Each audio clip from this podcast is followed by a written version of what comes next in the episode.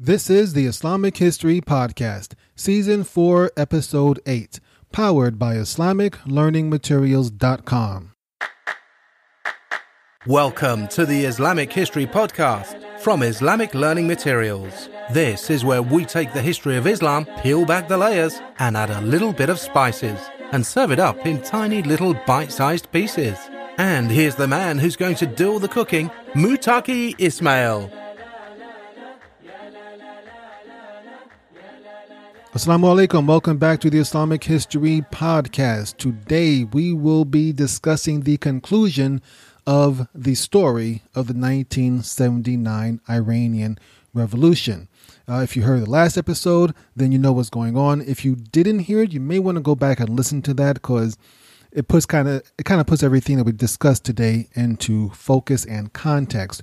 Don't want to keep it too long. Show notes for this episode will be available at islamiclearningmaterials.com slash IRAN2, I-R-A-N, and the number two. You can support the show at patreon.com slash Islamic history. All right, so that's about it. Uh, let's get into the show. We're going into Islamic History Podcast, Season 4, Episode 8, The Shah and the Ayatollah, Part 2.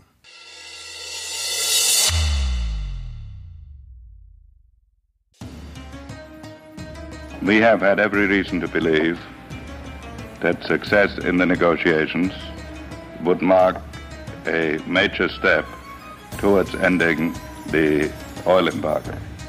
We would therefore think that failure to end the embargo in a reasonable time would be highly inappropriate and would raise serious questions of confidence in our mind with respect uh, to the Arab nations with which we have, uh, with whom we have dealt on this issue. I had many sleepless, sleepless nights, just wondering what is happening, because I still do not understand what has happened. Questioning what is going on. But uh,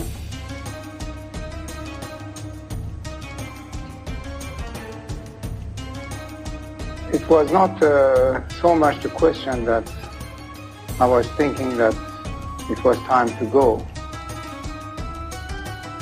And there are those who charge that from the start it was the United States and its allies who supported that war against Iran and its feared fundamentalist leader, Ayatollah Khomeini.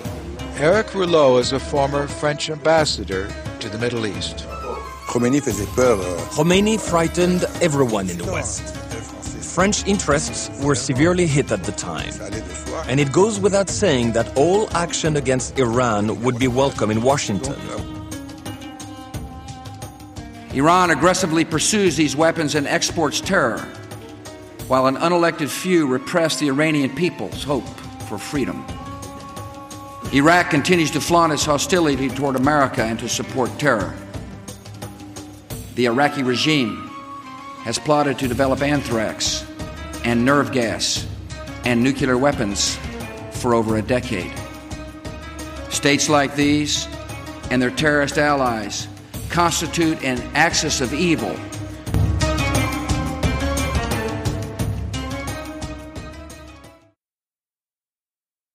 Early warning signs. It was 1971, and Shah Mohammad Reza Pahlavi, the Shah of Iran, was proud of the country he led. Iran was definitely in a good place. His fiercest critic, Ayatollah Ruhollah Khomeini, was in exile in Iraq, hundreds of miles away. Savak, Iran's secret police, kept a lid on dissent, giving the Shah complete political dominance. The tenets of the Shah's White Revolution of 1963 were steadily underway. Iran's economy was also doing pretty well. An American led consortium managed Iran's oil production. Iran now received 50% of the oil revenues, much more than when the Anglo Iranian Oil Company was in charge. U.S. President Richard Nixon was depending on the Shah and Iran. The war in Vietnam was teaching the United States the limits of their military strength. Americans were beginning to reconsider their country's role as global policemen. President Nixon was hoping Iran could take some of this burden away from the United States. He was hoping Iran could be the policeman of the Middle East. This role had once fell to the United Kingdom. But after the debacle of the Suez Crisis of 1958, the Brits were no longer a serious player in the region. The Shah gladly accepted this responsibility and purchased billions of dollars in American military equipment. Then, in collaboration with Israel, Iran began supporting a Kurdish insurgency in northern Iraq. Later in the decade, the Shah would send military aid to Somalia in its fight against Ethiopia. Ethiopia was backed by the Soviet Union and Somalia by the United States. But beneath the surface, the seeds of rebellion were beginning to take root in Iran. Political dissent was illegal in Iran, and thousands of political prisoners languished in prison. Estimates ranged between 4,000 and 40,000 political prisoners. Amnesty International published a report stating Iran was one of the most repressive nations in the world. Since the Shah's opponents could not openly express themselves in the political arena, they went underground instead. This led to the formation of various insurgent groups. One such group was the Iranian People's Communist Guerrillas. In February 1971, they attacked an Iranian military outpost but were quickly overwhelmed. Thirteen insurgents were arrested, tried, convicted, and executed. The People's Communist guerrillas retaliated with a string of assassinations targeting American officials and Iranian military officers. Iran's security forces responded with more attacks, and the cycle of violence kept going. Before long, there was a low level insurgency underway with daily clashes between the two sides. Most of the members of these insurgent groups came from a hodgepodge of dissidents. Some were communist, but others were religious, while others just wanted more democracy. But they were mostly all educated, middle class young people who disliked the Shah's government. These feelings of political repression coincided with a general malaise sweeping across the globe. The love fest of the 1960s was over and the doldrums of the 1970s was beginning. Oil embargo and oil boom. This malaise was especially strong in the Middle East, where Israel had beaten her Arab opponents on several occasions. In October 1973, Egypt and Syria were hoping to change that around. The two nations launched a surprise attack on Israel during Yom Kippur, Judaism's holiest day. Egypt attacked the Sinai Peninsula in the south, which had been occupied by Israel since the 1967 Six Day War. Syria attacked from the Golan Heights in the north, which had also been occupied since 1967. The Israelis, caught off guard, lost much of their military arsenal during the attack. To replenish their supply, President Nixon authorized Operation Nickel Grass. During this operation, the United States airlifted an assortment of military supplies to Israel. These included Sidewinder missiles, M 60 tanks, F 4 Phantom jet fighters, and C 130 Hercules transport planes. Israel floundered for a while before regaining her composure and taking the initiative. Before long, Israel had turned back both nations' advances. Within two weeks of the attack, Israeli forces were less than a hundred miles from Cairo and 200 miles from Damascus. The United Nations eventually brokered a ceasefire, but the Arab countries were incensed at the U.S.'s role in the conflict. The United States was supposed to be an impartial mediator, but their support had given Israel the edge. The Arab members of OPEC retaliated by cutting oil production by 25% while increasing prices at the same time. Within weeks, the entire globe was facing oil shortages and engulfed in a recession. The oil embargo lasted from October 1973 to March 1974. Iran, however, a non Arab nation and ally of the United States, did not cut its oil production, but Iran did increase oil prices by 17%. The result was a massive influx of money for Iran. Iran's GDP tripled from $7 billion in 1972 to $21 billion in 1973. This new oil wealth gave Iran a level of independence from the United States. Iran began selling oil to the USSR and the communist nations of Eastern Europe. Economists predicted Iran would be a first world country within a generation.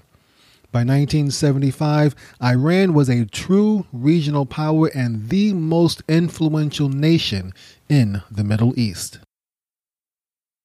Concentrating power. Yet all was not well with the Shah. In 1974, Shah Mohammad Reza Pahlavi was diagnosed with lymphoma, a type of blood cancer. He had special doctors flown in from Europe to treat him, but the prognosis was grim. They told him he would die in a matter of years. A proud man, the Shah hid this information from most people, including his wife. The queen did not find out until three years later when the Shah's doctor secretly informed her. As his cancer progressed, the Shah began limiting his public appearances. But he was also concerned about a successor which presented a strange irony. His son was only 14 years old, still too young to take the throne. For years, the Shah had used Savak and his prime ministers to concentrate power. To make matters worse, he rarely delegated and preferred to deal with most issues personally. Hence, there weren't many competent bureaucrats to run the government. The Shah was the government. Facing a terminal illness, it would have been prudent for the Shah to begin grooming a replacement, at least until his son came of age. When interviewed, the Shah admitted a desire to slowly introduce democratic reforms.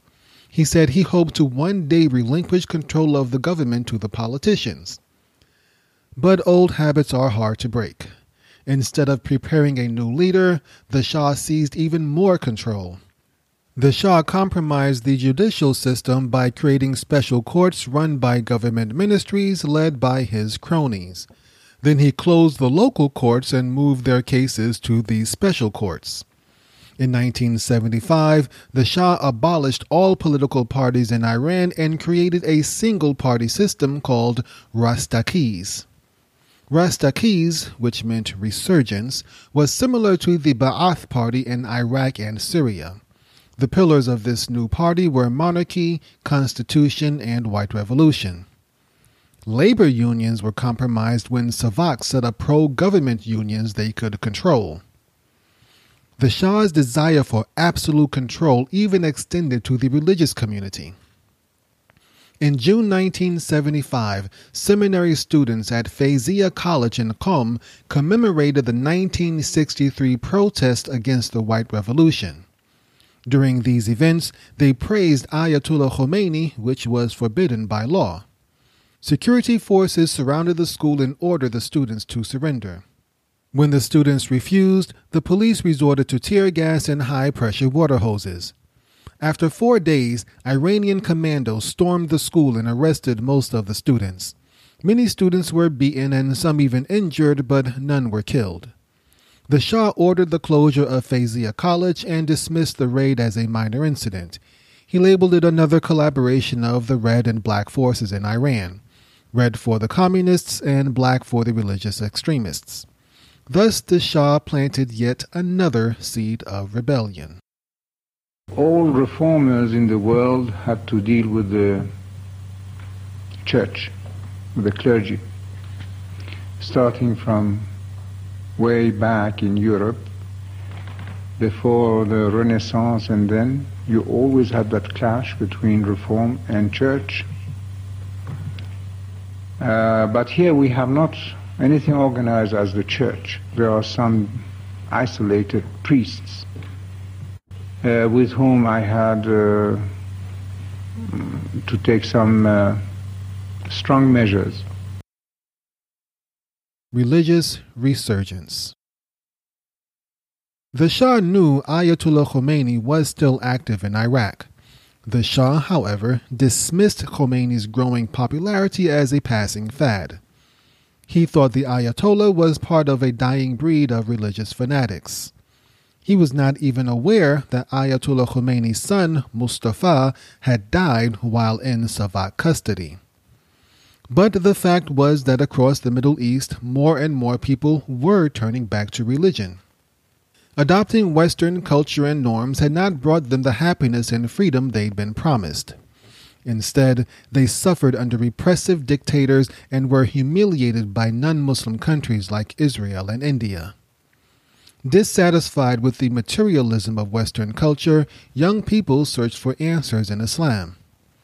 By the mid 1970s, young men in Iran were regularly attending Islamic classes and lectures in the mosques.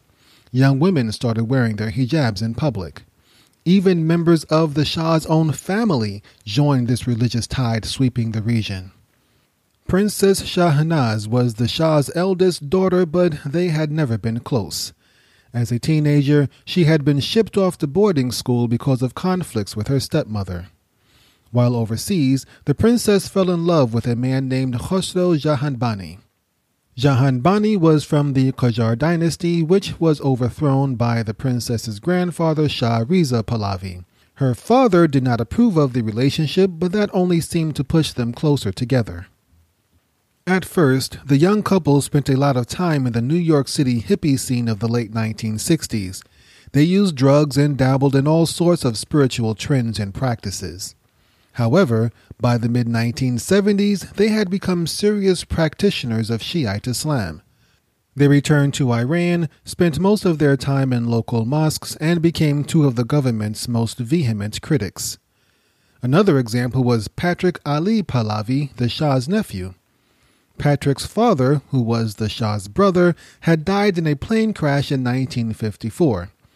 Patrick's Polish mother raised him as a Catholic. Like his cousin Princess Shahnaz, Patrick also embraced the hippie culture of the 60s, spending most of his time in San Francisco. While there, he studied various spiritual philosophies before returning to Iran and converting to Shiite Islam. Patrick also became an outspoken critic of the Shah and would be imprisoned several times. But the Shah was unaware of Iran's growing religious fervor. He spent most of his time around the wealthy, less religious members of society. Most Iranians were poor and very religious. They felt more connected to the religious scholars whom they saw every day in the mosques. It was the local imams and sheikhs who knew the people and their children by name. These religious men taught their children, counseled them in their grief, and helped financially when they could. While the Shah boasted of his country's recent advances, he was out of touch with the average Iranian. Further evidence of this was when he abolished the Islamic calendar and replaced it with the Persian imperial calendar.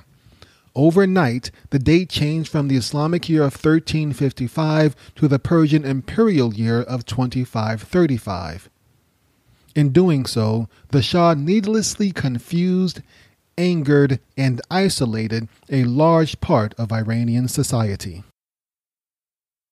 More money, more problems. The Shah was confident in his ability to bring Iran into the 20th century. Ignoring advice from economists, the Shah reinvested much of Iran's oil wealth back into the nation. And just like the White Revolution, the Shah's good intentions had negative consequences. It should come as no surprise that suddenly injecting billions of dollars into a third world economy would cause problems.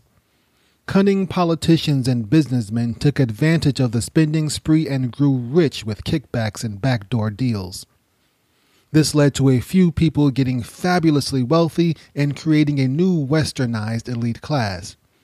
This subsequently increased the demand for Western manufactured goods, which angered Iran's local merchant class. Inflation was another problem. Prices soared, and poor people could no longer afford staple foods. These problems were intensified by Iran's fairly large population and fairly small agricultural system. Iran's climate simply does not allow for large, modern, industrialized farms and could not produce enough food for everyone. This meant Iran imported most of its food. Imported food was more expensive, and inflation just made things worse. Another problem was the Shah's overly ambitious plans. His infrastructure projects required technical skills and material that Iran just did not have. This led to production bottlenecks, unfinished projects, and broken promises. And then Iran's economy ran into a brick wall. In 1977, the oil boom came to a halt as the world adjusted to higher oil prices. Western nations started focusing more on fuel economy. Japanese vehicles with smaller tanks and great gas mileage became more popular, and a growing environmental movement emphasized the benefits of fuel conservation. On top of all this, Saudi Arabia increased its oil production, pushing down the price of oil. The Shah once again ignored economic principles and refused to lower Iran's oil prices. This led oil merchants to buy cheaper oil from Saudi Arabia. Iran's budget ran a deficit for the first time in years. The Shah was forced to take out a $500 million loan to make up for the shortfall. He also suspended many of his ambitious projects, putting thousands of people out of work. Despite all of this, the Shah did not decrease his military spending. In fact, he invested billions in military projects that weren't even needed. With much of his oil revenue, the Shah has turned Iran into one of the most heavily armed nations in the world. The big question is why? Offense or defense? The Shah says that Iran was invaded in both World War I and II, and he will not let it happen a third time. Iran is bordered on the north by the Soviet Union and Turkey, on the east by Iraq, and across the Persian Gulf by Saudi Arabia. But we asked the Shah just whom is it he fears, whom is he looking at? Now it was Iran's turn to enter a period of malaise. The religious community felt ignored. Poor people could not afford basic goods. Most forms of political expression were illegal and the Shah, with his prognosis looking dim, was aloof and out of touch. He withdrew even more from public sight. He ignored the growing unrest in his country. He blamed all discontent on a conspiracy of backwards thinking religious fanatics and reactionary leftist communists. The Shah did not understand that his people needed more than Western trinkets and shiny new buildings. Allah.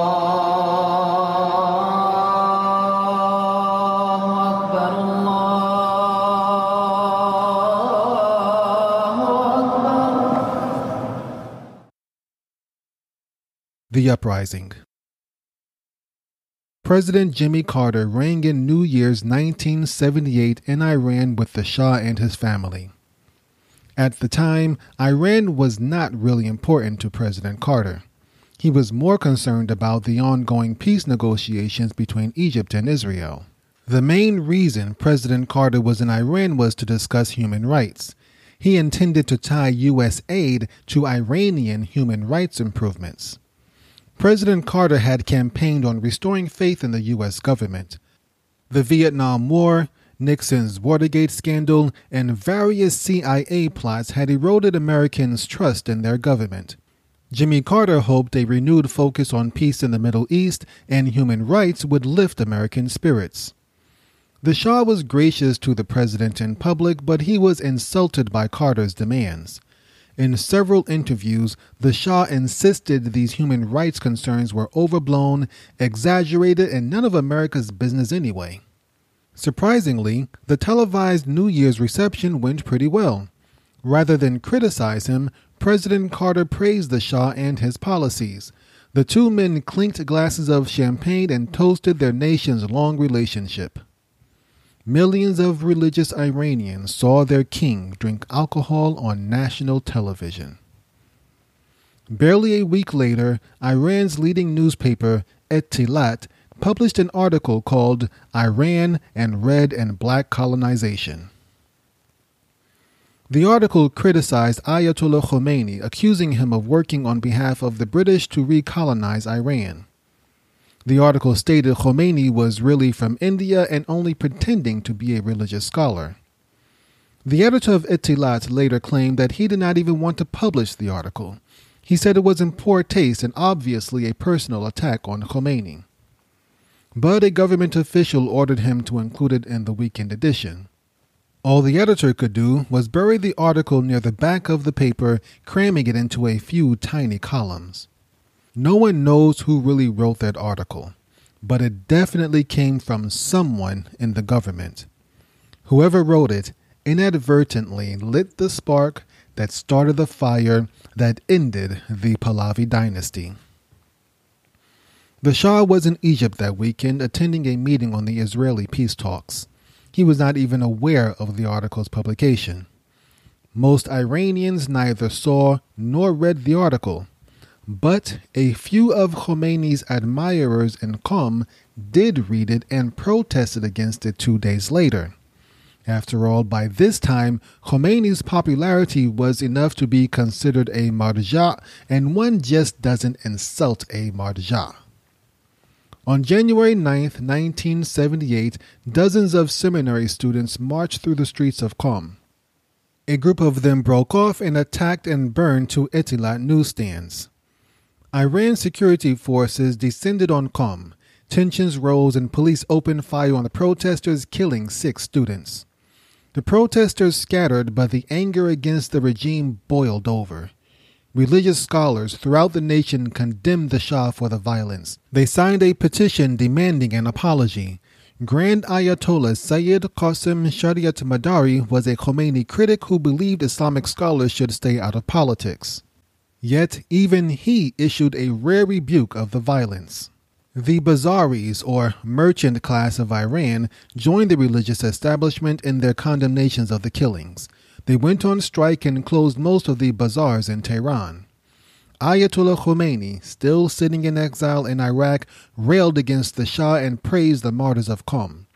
Via cassette tape, he ordered his followers to observe the customary 40 days of mourning, and then, when that was over, the people should rise up against the Shah's corrupt rule. Right on schedule, 40 days later, on February 17, 1978, protests broke out in Tabriz, 300 miles northwest of Tehran. What began as a protest against the killings in Qom turned into a riot. The rioters targeted symbols of Western culture, destroying and burning several businesses. Over 70 movie theaters, banks, and hotels were destroyed. The police tried to stop the riots but were overwhelmed.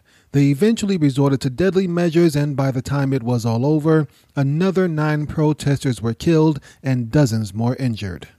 Over the next five months, there were sporadic demonstrations and occasional violence all over Iran. Sometimes parts of Tehran and a few other cities were temporarily shut down. Forty days after the riots in Tabriz, the religious leaders of Iran called for a nationwide day of disciplined mourning. Some of these demonstrations got out of hand, but they were mostly peaceful.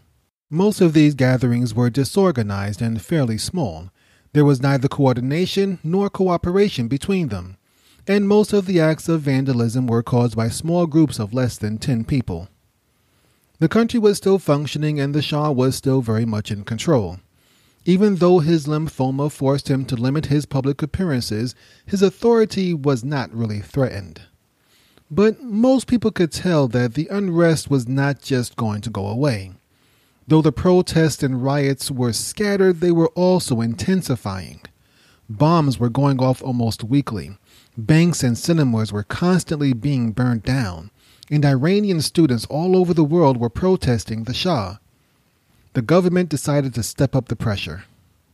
Savaks swept through the nation, arresting hundreds of suspects. The government launched an intimidation campaign against Iran's Islamic scholars. Soldiers raided Islamic classes, beating the teachers and burning their books. A few students were even killed. Other religious leaders were exiled out of the large cities and sent to remote areas of the country. 25 people were killed when police opened fire on demonstrators in Yazd in central Iran. Another 15 were killed in response to riots when a Khomeini lecture ordered Iranians to overthrow the Shah. However, by July 1978, the Shah indicated that he was serious about change. To appease the religious establishment, he reopened Feyzia College, which was shut down after the 1975 student protests. He ordered the release of hundreds of political prisoners. He dismissed Nematullah Nasiri, the head of SAVAK, and reassigned him as ambassador to Pakistan. He promised to introduce reforms that would lead to more individual freedoms. All of this helped to ease tensions, and the protests began to quiet down. And then it all fell apart. First, two influential Shiite scholars died in late July. One died in a car accident in Iran, and the other died of old age in London.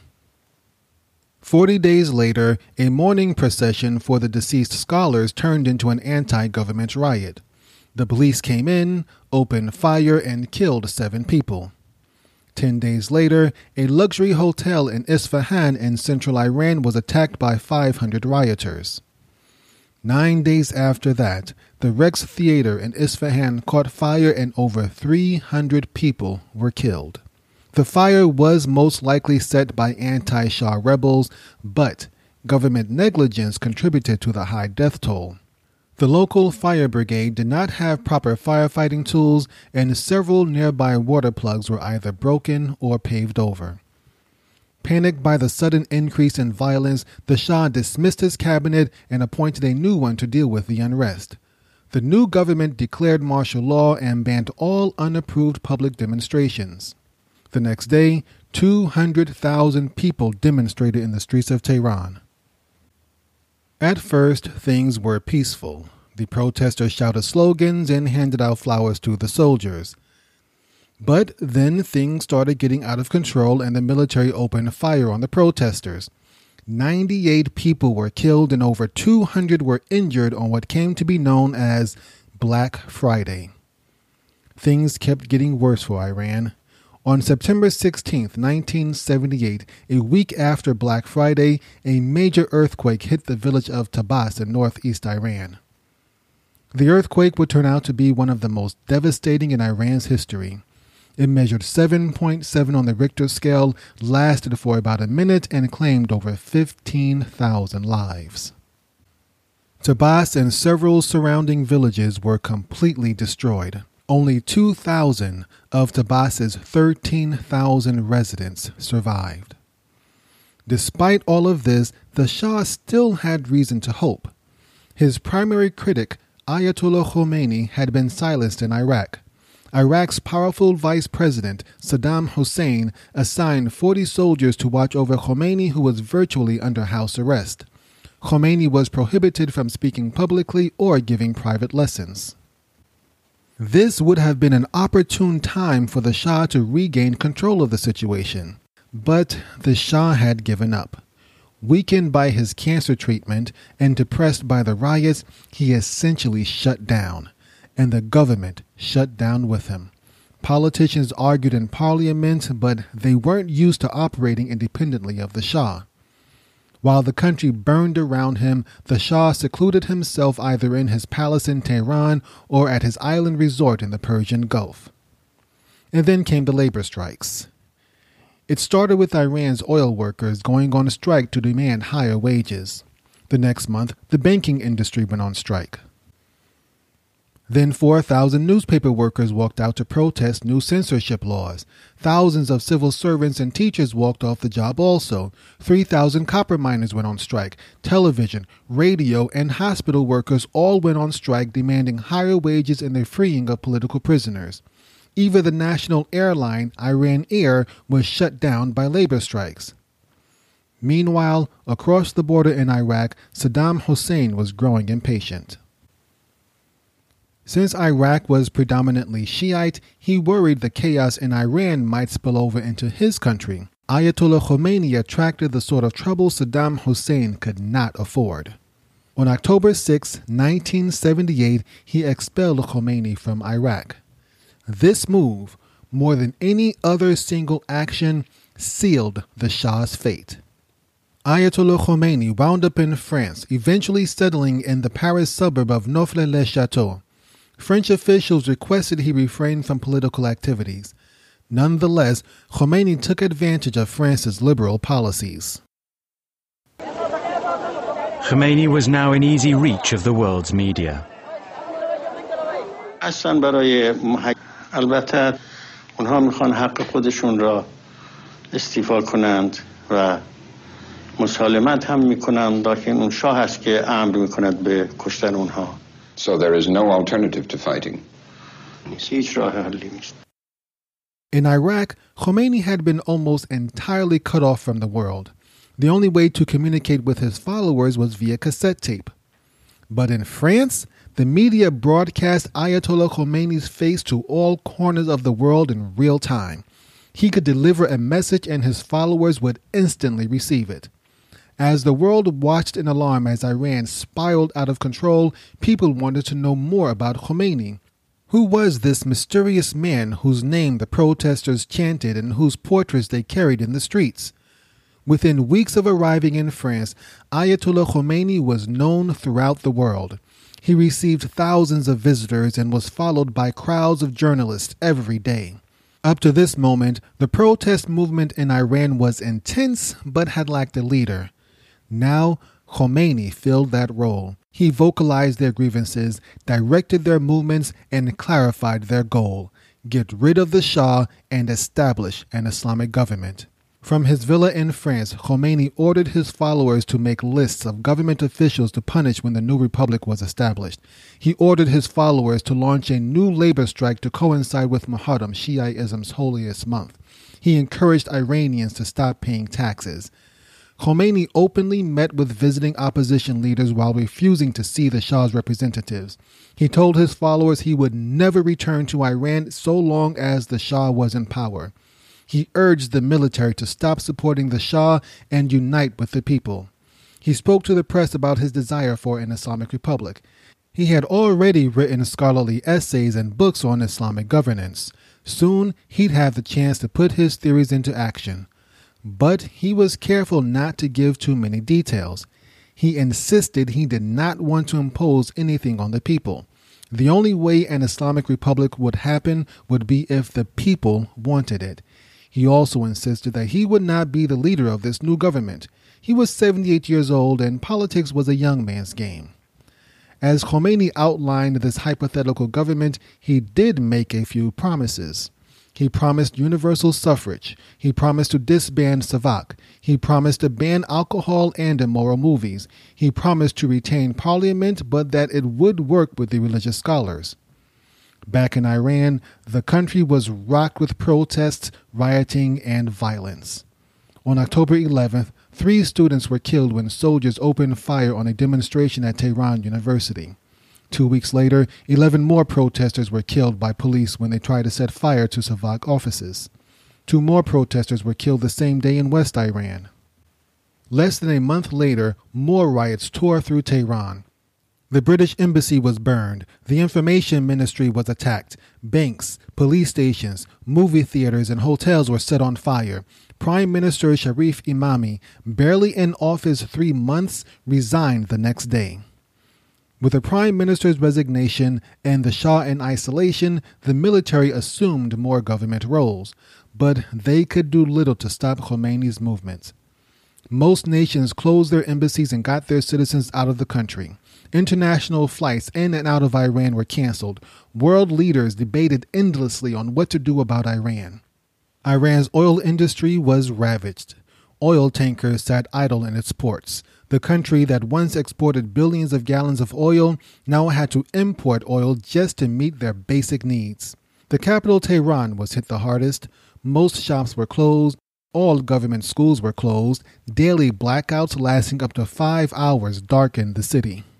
The French government warned Khomeini not to use their land to launch a revolution, but to no avail. The movement had a leader now, and there was no turning back. Massive demonstrations, timed to coincide with the celebration of Ashura, crippled Iran's largest cities. 1 million protesters in Tehran, 800,000 in Mashhad, 700,000 in Tabriz, 300,000 in Isfahan. By the end of the year, one thing was certain the Shah was done. Iranian politicians openly debated a post Shah regime. Some suggested he abdicate in favor of his son, but that idea was quickly abandoned due to the boy's youth. Others suggested the Shah become a figurehead, but everyone knew Khomeini would never agree. Iran's military leaders, traditionally loyal to the Shah, were opposed to these ideas. Most of them were not aware of his sickness. They were willing to establish a military government until the Shah was ready to return. They also expressed willingness to use deadly force to stop the protests. But within a few days of the new year, the Shah made it clear that would not be necessary. He announced he and his wife would be leaving Iran on an extended vacation. The Shah transferred $1 billion to a royal charitable foundation. He made preparations for his children to settle in the United States. Then he ordered the release of hundreds of prisoners. His representatives said the Shah was only leaving until a true republic was established. They said he'd return as a figurehead monarch but retain control over the military. No one bought this. Everyone knew if the Shah left Iran, there was no way he'd be allowed back in. On the other side of the planet, Western leaders, including President Carter, were meeting in Guadeloupe to discuss the situation in Iran. After criticizing the CIA for not anticipating the problems in Iran, President Carter announced America's support of the new prime minister. On January 10, 1979, Prime Minister Shapur Bakhtiar announced the end of martial law throughout most of Iran. The military and police abandoned the cities and returned home. Anarchy reigned as rioters swarmed across Tehran, attacking government buildings and setting fires. The government was helpless. The military was loyal to the Shah, who was still in Iran and whom they considered their commander in chief. Shapur Bakhtiar was the prime minister, but his government was fragile and he had little true authority. Bakhtiar said his government had reached a compromise with the religious establishment, but he was light on the details. Not wanting to alienate the military, the prime minister said he was waiting for the Shah to leave. Ayatollah Khomeini did not make it easier for the prime minister. Even though Bakhtiar said Khomeini was welcome to return to Iran, the Ayatollah blasted his government. Khomeini said Bakhtiar was installed by the Shah, who was a criminal, hence his rule was illegitimate. Though he was thousands of miles away, Khomeini was by far the most popular man in Iran. And this statement ruined Bakhtiar's chances of establishing his authority. The day before he left, the Shah threw a small party with his family and a few friends inside the palace. The younger members of his family had already left to begin a new life in Texas. Outside, the streets of Tehran were full of demonstrators singing songs and chanting Khomeini's name. With tensions easing, the soldiers no longer attacked the demonstrators who once again handed out flowers. On Tuesday, January 16, 1979, the Shah departed the palace with his wife, Queen Farah Diba, by his side. They were surrounded by a small group of security, advisors, and military officials. The palace staff cried as the royal couple walked away. One general threw himself at the Shah's feet, kissing his shoes and begging him not to go. The Shah gently lifted him up and continued towards an awaiting helicopter. The helicopter flew them to Mehrabad airport, and there the Shah had a final conversation with Prime Minister Bakhtiar.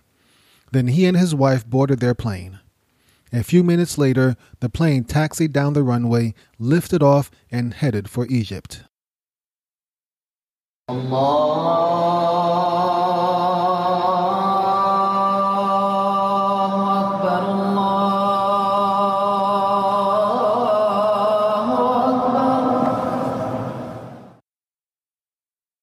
The Islamic Republic of Iran.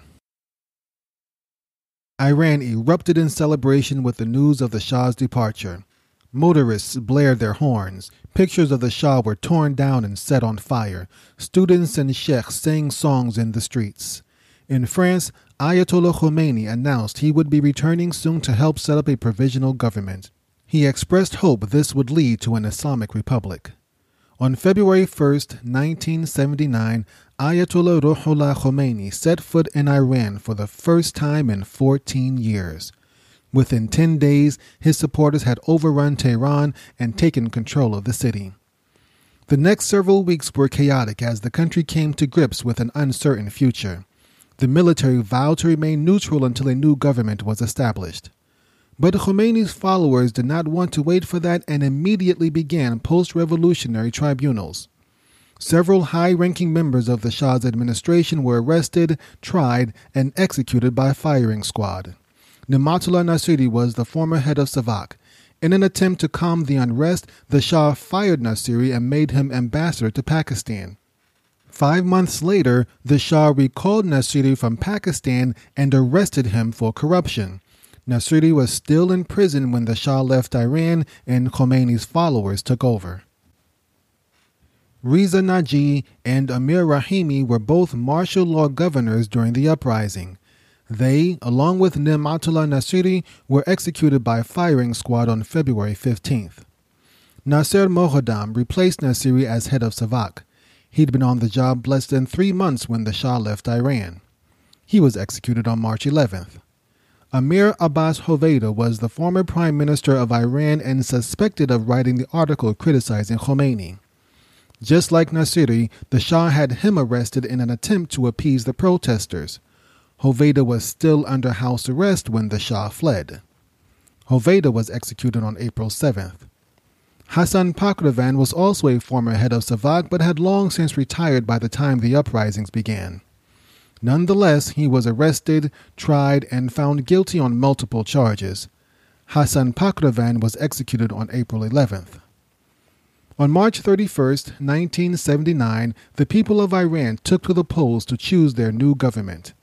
98.2% voted for an Islamic republic. The next day, Iran announced the results to the world and that Ayatollah Khomeini was its first supreme leader. The United States formally recognized the new government, but that did not ease tensions. Seven months later, several Iranian students claiming loyalty to Ayatollah Khomeini stormed the U.S. Embassy in Tehran, taking 70 hostages. At first, Khomeini denounced the kidnapping, but then he decided to endorse it. Khomeini was upset with the United States for admitting the Shah for medical treatment. He suspected the U.S. was helping the Shah overthrow the new Islamic Republic. But even after the Shah died in July 1980, Khomeini still refused to release the hostages. He did allow the release of all women and African American hostages, but the rest would remain in Iran for over 400 days. The hostage crisis ultimately led to the downfall of Jimmy Carter's presidency. They were finally released on January 20th, 1981, the same day Ronald Reagan was sworn in as president. In retrospect, this was not a wise move for Khomeini. The United States has never forgiven Iran, and the two countries remain hostile to this day. Over the years, the United States has frozen billions of dollars of Iranian assets and has imposed several layers of economic sanctions.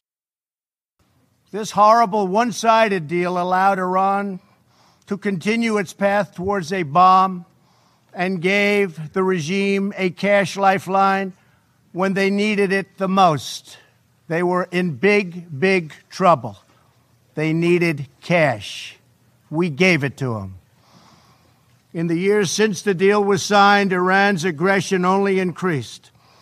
The regime used new funds from the deal to support terrorism, build nuclear capable missiles, and foment chaos. Following America's withdrawal, the United States began reimposing nuclear related sanctions on Iran. All U.S. nuclear related sanctions will be in full force by early November. They will be in full force. Hoping to take advantage of the new government's weakness, Iraq invaded Iran in September 1980. Iran was caught by surprise at first, but eventually rallied and fought Iraq to a stalemate.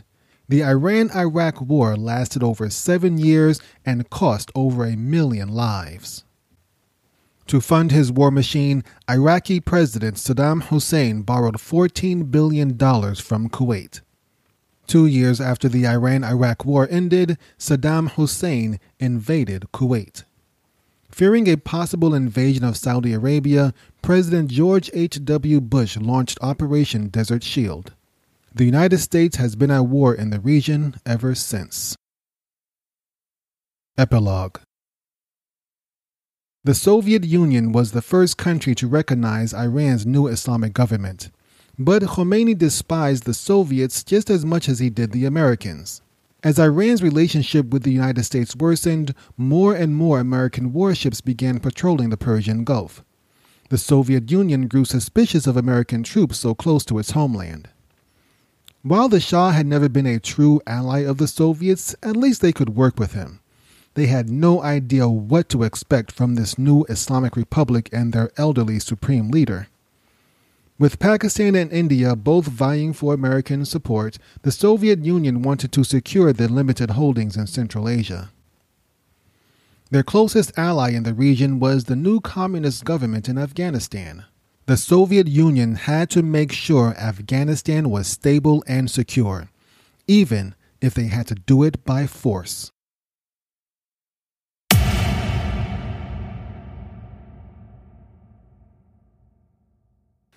All right, Alhamdulillah. I hope you found that interesting and uh, informative and hopefully uh, entertaining and maybe even educational. Inshallah. Hopefully, you learned something good here today, or at least learned how um, history is connected. And that's one of my main purposes for this show, for this podcast in general, to illustrate how history is connected. And I, I hope I got to that point at the end as we saw the chain of events that kept happening. The Iranian Revolution prompted Saddam Hussein to invade Iran. Then Saddam Hussein ran into debt and that and he bought a lot of money from Kuwait. So after the war was over with, with Iran, Saddam Hussein then decided to invade Kuwait. There were other things that led to the invasion of Kuwait, but the uh, the billions of dollars he owed to Kuwait certainly was a part of it.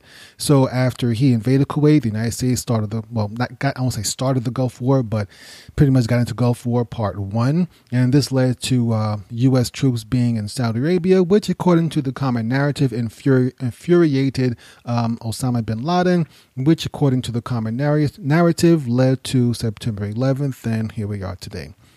So my point, once again, is to show you that um, this is an oversimplified example of history, but still it shows you that history is a chain. And once again, every event is usually caused by many other events. So it's not like there's a straight line. This happened, then that happened, then that happened. There, there, are usually many factors to a single event, especially something big like a war.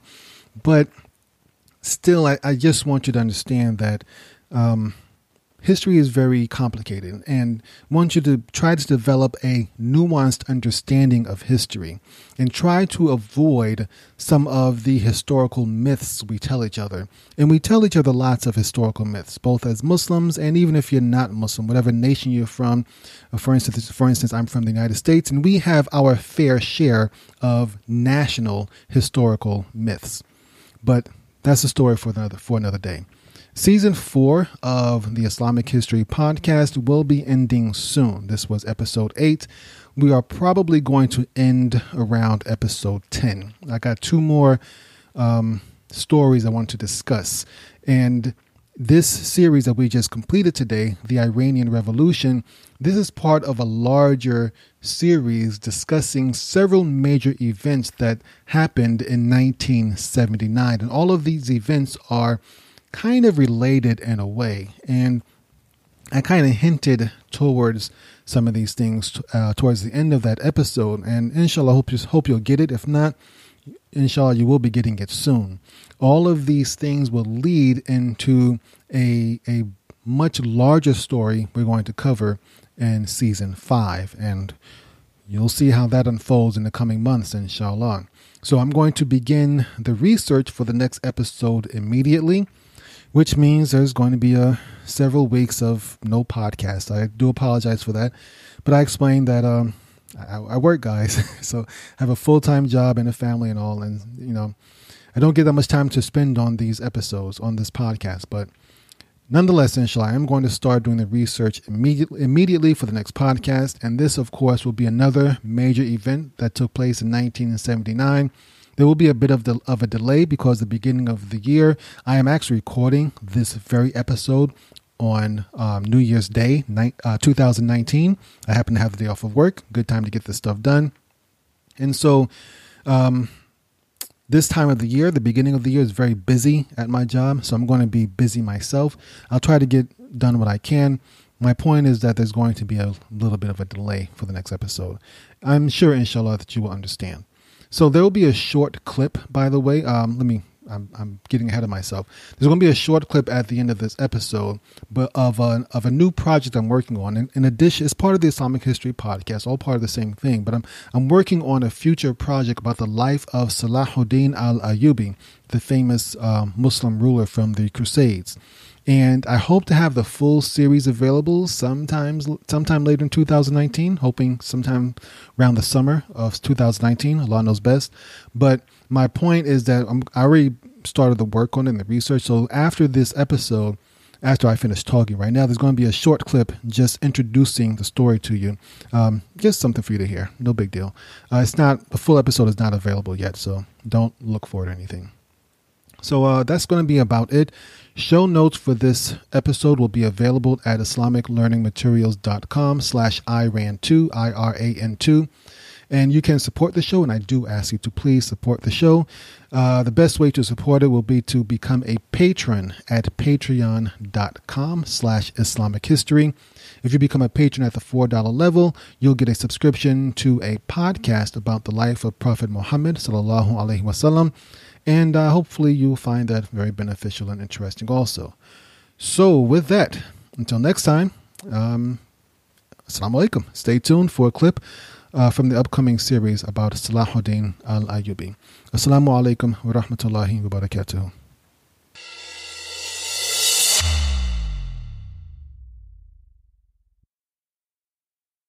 Introduction on September 25, 1187, a short, stocky man with a bushy beard rode his horse to the top of the Mount of Olives just to the east of Jerusalem. He wore a helmet and steel mesh under his simple clothes. A retinue of military officers and servants accompanied him as he studied the terrain. In the distance, less than half a mile away, the golden dome of the rock glimmered in the sun. Atop that ancient building, built by the Umayyad Caliph Abdul Malik almost 500 years earlier, was a large golden cross. A week later, Muslim soldiers threw ropes around that cross and pulled it down. As part of the negotiated surrender of Jerusalem, the cross was handed over to the departing Christian army that had tried in vain to defend the city. Though the Christians had lost the city to the stocky man with the bushy beard, they had a grudging respect for him. He had every right to wipe them out and take everything they owned, including that golden cross. Instead, he let most of them go after paying a reasonable ransom. Those Christians too poor to pay the ransom were simply free to leave. Many more Christians and Muslims learned to respect that man he is known to history as Saladin, the Muslim conqueror of Jerusalem. But in the Muslim world, he is known as Salahuddin ibn Yusuf al Ayyubi. European Christians respect Salahuddin because of the gracious terms upon which he captured Jerusalem. This was especially significant considering the bloody sack the Crusaders inflicted on the city 88 years earlier. Two years after Salahuddin captured Jerusalem, another crusade was launched from Europe to retake the city. This endeavor ended in failure, but the Crusaders brought back tales of the noble and charitable spirit of Salahuddin, further enhancing his reputation in Europe. While Westerners respect Salahuddin for his chivalry, Muslims love him mostly because he liberated Jerusalem. He brought honor back to the Muslim world when most Muslim leaders were more willing to fight each other than the European invaders. Salahuddin was a Kurdish Sunni Muslim. During his rise to power, he faced criticism and condescension from the Arab Caliphate in Baghdad and the Turkish dynasties he replaced. Some of that criticism was deserved. He fought against other Muslims just as much as he fought against the Christian Crusaders and he often had to play dirty politics in order to achieve his goals. But perhaps this was necessary in order to unite the Muslims against a common enemy. Despite Salahuddin's accomplishments, he would just be another Muslim warlord who established another Muslim dynasty were it not for the Crusades. He is a hero and a legend because of his role in the Crusades. And to truly understand Salahuddin, we must first understand the Crusades. Western Europe before the Crusades. In the decade leading up to the Crusades, Western Europe was just coming out of the Dark Ages. The best of European culture came from the Eastern Roman Empire, which we now call the Byzantine Empire. To the Muslim world and the Byzantine Empire, Western Europe was backwards and barbaric. The most advanced culture in Western Europe was Iberia, and most of that was ruled by Muslims. The great empire forged by Charlemagne 200 years earlier had broken into a collection of smaller, weaker kingdoms. These kingdoms were further divided into smaller regions controlled by dukes and counts who were little more than glorified warlords. These warlords were nominally loyal to a local monarch but weren't necessarily subservient to them. Some of these warlords were wealthy and more powerful than their king. These warlords ruled over huge tracts of land and commanded legions of specialized warriors called knights. And these warlords would often send their knights into battle against other warlords, making this a very violent period. Divided by feuding warlords, constantly shifting boundaries, and various languages, the only thing that united Western Europe was their faith. Christianity as a whole was divided into Eastern and Western realms. Eastern Orthodox Christianity was the state religion of the Byzantine Empire and most of Eastern Europe. But the Christians of Western Europe, forerunners of today's Roman Catholics, believed the Pope was God's earthly representative. Despite these beliefs, the office of the Pope itself was very weak. Local bishops were more loyal to their king or warlord than they were to the church leaders in Rome. As such, several popes during this time were looking for ways to increase their power and influence. In 1074, Pope Gregory VII tried to build an army that would only be loyal to the church. He wanted to assist the Byzantine Empire in their constant struggle against the Muslim Seljuk Turks. However, very few people responded to Pope Gregory's call and his grand army never materialized. Though it failed, Pope Gregory's attempt to create a Christian army did set a precedent, one that Pope Urban II would use to justify a similar cause 11 years later. The Muslim World Before the Crusades. In terms of science, culture, and technology, the Muslim world was well ahead of Western Europe. And while there were few active wars between the two faiths when the Crusades began, the Muslims had been pushing on the edges of Christian territory. In the West, Muslims still controlled most of the Iberian Peninsula. The Christian kingdoms were slowly gaining ground, but Islam would continue to rule there for hundreds of years. In the east, the Seljuk Turks were in constant struggle with the Byzantine Empire. Muslims had been trying to conquer the Byzantine capital of Constantinople for hundreds of years, and the Seljuk Turks continued this tradition. The Seljuk Empire was once the most powerful Muslim force in the region. The Seljuk Turks originated from the steppes of southern Russia near modern day Kazakhstan. At its height, the Seljuk Empire included most of the modern nations of Israel, Palestine, Lebanon, Jordan, Syria, Turkey, Iraq, Iran, Azerbaijan, Armenia, Turkmenistan, Uzbekistan, Afghanistan, the United Arab Emirates, and Oman. Three years before the Crusades began, the Seljuk Emperor Malik Shah was trying to root out a band of Ismaili rebels in the mountains of central Persia. These Ismailis controlled a network of castles across Persia and were considered both a religious and political threat. The Ismailis could not beat the Seljuks in the field, so they sought to destroy them from within. Ismaili assassins killed Malik Shah and his prime minister Nizam ul Mulk within two months of each other. The Seljuk Empire descended into civil war as the various princes tried to hold on to as much power as they could. The other primary Muslim powers in the region were the Abbasid Caliphate in Baghdad and the Fatimid Caliphate in Cairo. Though Muslims did not consider the Abbasid Caliph God's representative on earth, he was the spiritual figurehead of the Muslim world. He represented an extension of the authority established by Prophet Muhammad, peace be upon him, and the first four righteous caliphs. As such, Muslim rulers gave him nominal pledges of allegiance even though they were often several times wealthier and much more powerful.